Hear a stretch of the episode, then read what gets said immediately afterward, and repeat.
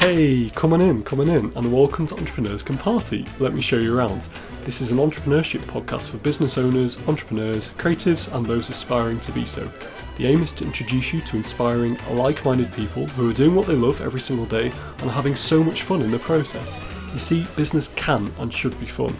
I'm your host Scott Stockdale, and it's my job to tease out their habits, routines, successes, failures, favourite resources, books, etc. etc. All that good stuff. Alrighty, make yourself at home, grab yourself a drink, and let's get this party started. Hey, hey, or welcome to episode 127 of Entrepreneurs Can Party. I'm your host, Scott, and on today's Saturday solo episode, I wanted to share my three step process of how I've managed to collect 153 email subscribers in 29 days. Now, at the time of this recording, that number has actually increased because I tend to record content a little bit in advance. So it's now just over 200 email subscribers, and this far exceeds any email collection I've done in the past, you know, whether it was through Scottbar or other projects I've had yeah, this rate of email collection growth, if you want to, that's a bit wordy, but that, that idea of collecting emails, yeah, this is the quickest I've got to such a big number. So I wanted to, yeah, detail this three step process in this episode.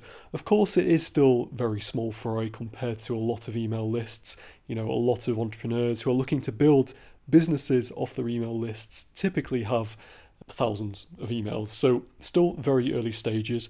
However, if you are looking to start building an email list and you have no idea where to start, hopefully this episode can be of value to you. So, with that being said, I hope you enjoy today's episode, which is 153 email subscribers in 29 days, my three step process.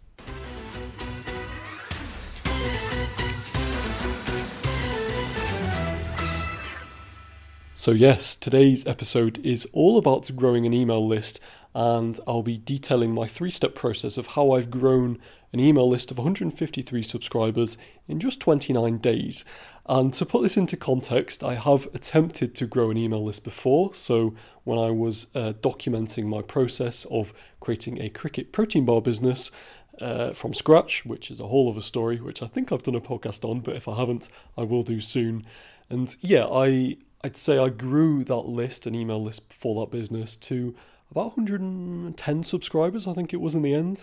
And that was over the course of probably a year and a half. So it wasn't the level I'm currently at um, with my current email list, and it took probably 12 times as long to do that. So it's uh, it's a process I've yeah I've attempted before and have now t- taken many learnings and have learned from many uh, great writers, particularly who are really excelling with their email lists. And I wanted to impart the lessons I've learned over the last couple of months to help you grow your own engaged email list.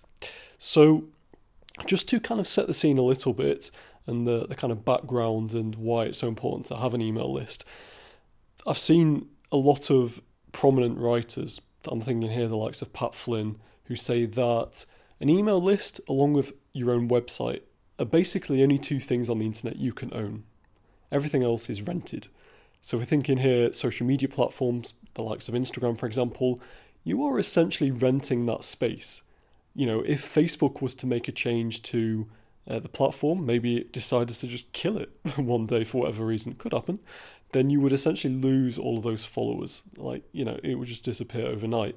And okay, in reality, that's not likely to happen, but we are seeing uh, a gradual decline in many platforms, the likes of Instagram, where organic reach is basically non existent. So, in other words, the followers you have probably aren't likely to see all the content you're producing. And even where platforms are more engaged, you know, the likes of LinkedIn at the time of this recording, you know, it does see tremendous organic growth.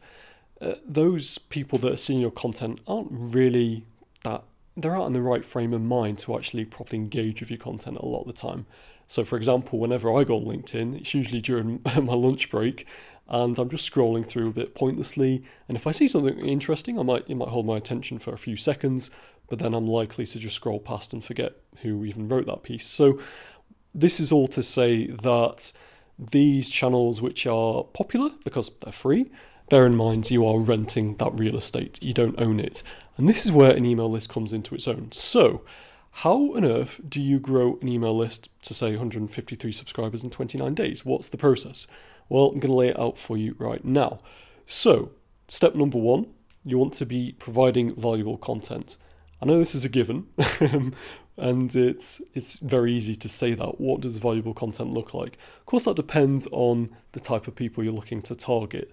So, to kind of I'll keep weaving in my experience into this just because I think it helps contextualize things a bit more.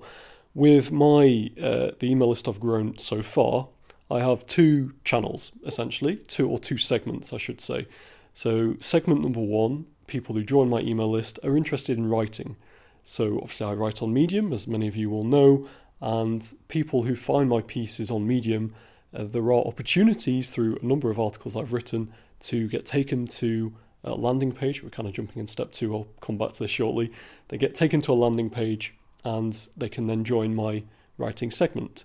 And then by joining that segment, they'll get emails pretty regularly from me about writing. So, how to improve their writing, writing tips, uh, stories from inspiring writers, all that sort of stuff. So, that's one segment. The other segment is people who are interested in outsourcing and or entrepreneurship. So, inspiring stories around people who are successful and who have uh, got to a pinnacle of success in their field. And these stories are primarily coming from the podcast that you're listening to right now, which is very handy because it's just all about repurposing content, which is a whole other story, which I'm sure I can do an episode about. So, how to actually repurpose uh, podcast content into written form. All that's to say, though, yeah, a lot of the content I produce for my email list comes from the podcast and vice versa. So that is the other segment stories around outsourcing and entrepreneurship. And the most people who join that segment are driven there because of a free outsourcing course I've published in the world. And yeah, people can sign up to that course. And to sign up for that course, they provide their email address. And from that point, they're then in my email list. Now, of course, I'm going to take you through these steps, but that's essentially the two segments I have for the email list. And of course, to actually get people onto the list in the first place, this is the crux of building an email list. So this is the, the step. So yeah, first step, you've got to provide valuable content. And the two places I focus on primarily at the moment are Medium and LinkedIn. So Medium wise, I uh, write content very regularly. So I schedule an hour in my morning to just write Medium content. And of course, that doesn't mean I produce one article a, day. It just means I'm spending usually an hour, an hour and a half writing content for Medium. And yeah, once I've then published an article, um, obviously people see it and hopefully they like it. And where relevant, if the article that I'm writing is about writing, for example, I might then include a document that takes people to my email list. Now, how this works in practice is I uh, I'll take one of my most recent uh, articles, which was uh, how I attended Google University to learn how to become a full time writer, or something along those lines. And actually, it's it's strange that when I published the article, it did really well, and it continues to do really well. Uh, I had a document in there which was essentially all of the notes I took when I attended Google University. And just to kind of clarify, Google University it's not really a real thing. It's not like Cambridge or Oxford. It's essentially my take on the fact that you can learn any skill on Google. And I attended quote unquote Google University by just doing Google searches and uh, learn how to yeah become full, a full time writer by learning from other writers through Google. That was the, that was the gist of it. And yeah, so I produced this document, this Google document, uh, just basically detailing my notes, and I cl- included a link to it in the article. Anyway, so I left it at that, and it was actually because a fellow medium writer she left a private note on the article, and she said, "Scott, I love this document. You should put uh, an email lock on it." And what she meant by that was you should only give access to that document if people give you their email address. So my friend, she called it an email lock. It's com- commonly known as an email capture, and it's essentially that a transaction where by providing their email address, you are giving something of value to them in, in exchange. So in my case, I was giving them access to this free Google Doc, uh, and in return, they gave me their email address. So that's kind of how to go about doing this. And you, you know, that was how I did it. I just kind of link, I now link to these documents I've created um, in Medium articles. I also leave call to actions uh, where relevant. So when I've done articles about outsourcing, for example, I'll then leave a call to action at the end of that article saying, hey, if you liked this article, you may want to consider signing up to my free five day outsourcing course. And there you go. Then, so that's kind of step one provide valuable content and leave call to actions in that content, whether that's on Medium or the other platform I mentioned, LinkedIn, similar sort of thing. I will write posts on LinkedIn and then I'll provide uh, some sort of uh, call to action saying, hey, if you like this piece of content, maybe consider checking out my outsourcing course, etc. So that's the first thing. Second step is to then have or send these people to a, a landing page to capture their email address. The software I use, ConvertKit, is super simple.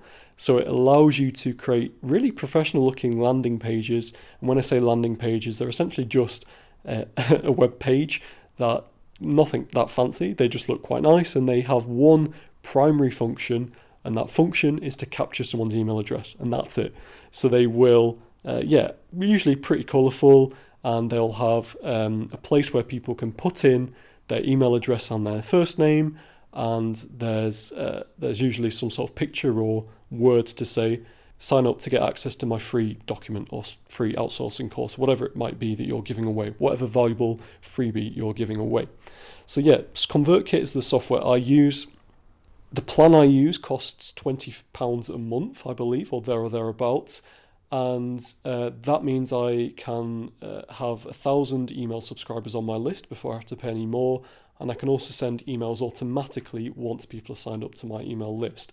Now, you can go with a free plan on ConvertKit and you still can build it up to a thousand email subscribers. However, you can't send emails automatically. So, for example, instead of having to manually send an email to someone once they've signed up to your list to give them access to your freebie, ConvertKit allows you to do that automatically uh, if you sign up to one of their paid plans. I definitely recommend this just because it makes uh, life a lot easier. You're not having to manually check, um, but you may decide actually, just to begin with, I'm happy sending those emails automatically. I just kind of want to get to grips of building an email list and definitely recommend that. I have used MailChimp in the past, and I would say that their emails don't look as good, just my own personal preference. And I think also it's a bit more clunky to set up automations. ConvertKit, however, is super simple.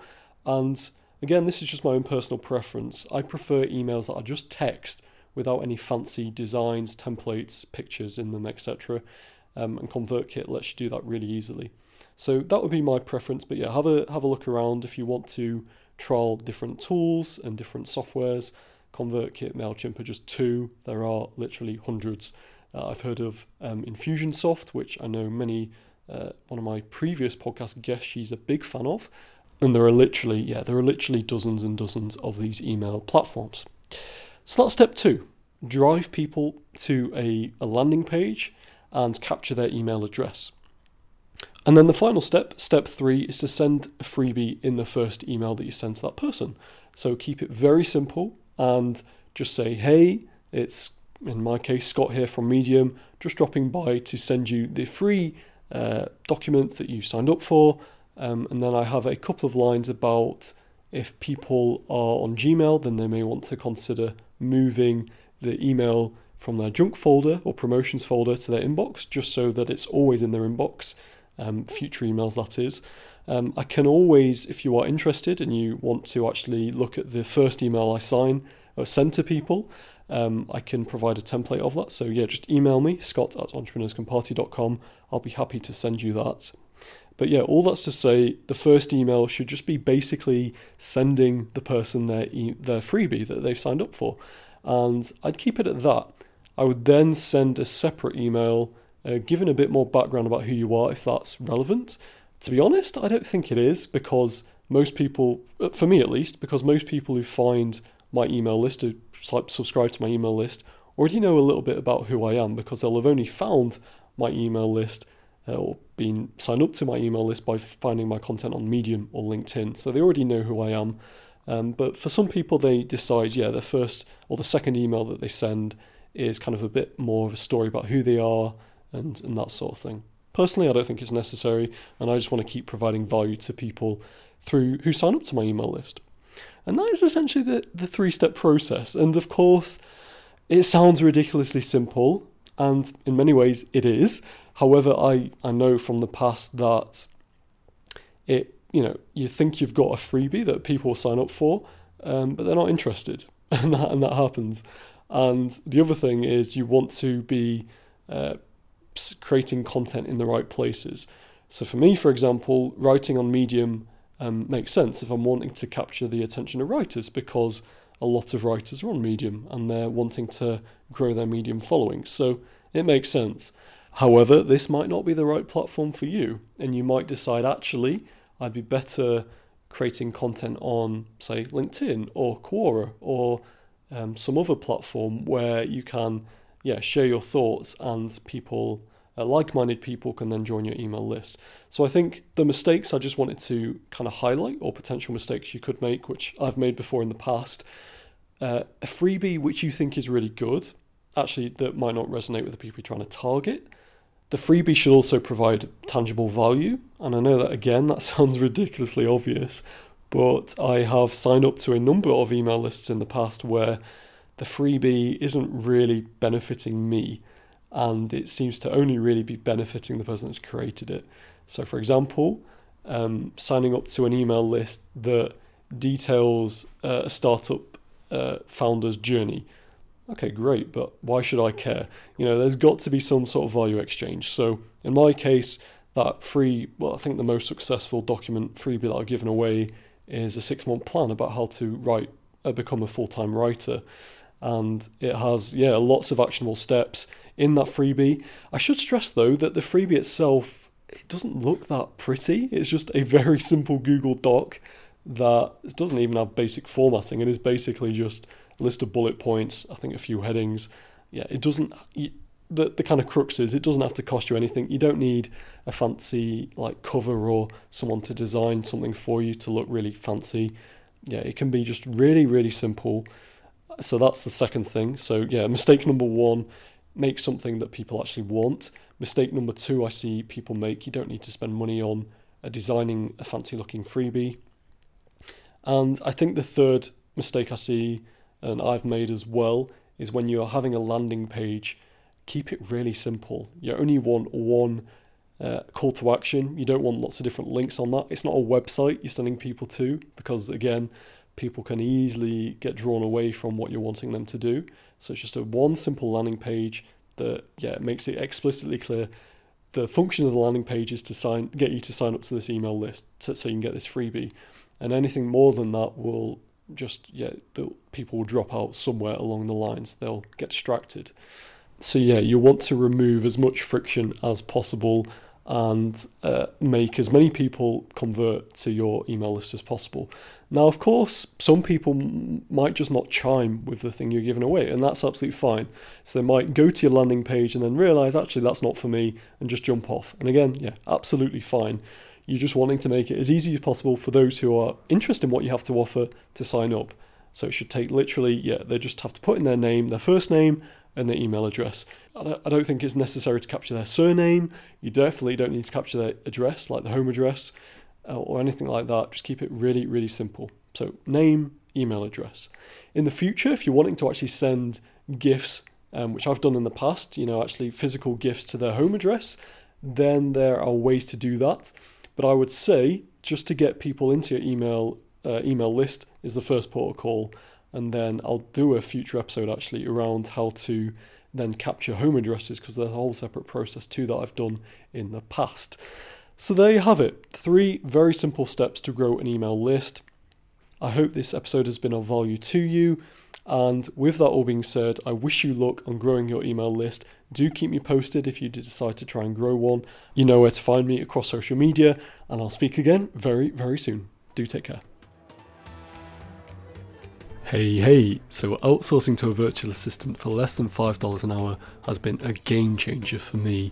My VA living in Vietnam is, for one, a lovely human being, and two, she saves me so much time every single week since we started working together in May 2020.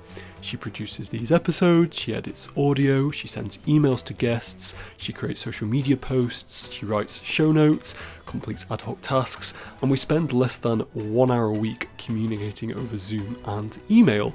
Pretty dreamy, am I right?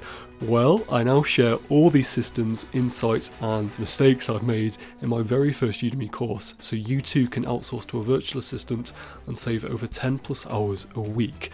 Since launching in November 2020, over 80 students have enrolled, and the course has received over 20 five star ratings. To find out more, check out the link in my show notes where you can get an exclusive discount or visit udemy.com forward slash course forward slash outsource hyphen to hyphen a hyphen virtual hyphen assistant. That's not easy to say. Let me just repeat that. That's udemy.com forward slash course forward slash outsource hyphen to hyphen a hyphen virtual hyphen assistant for more details.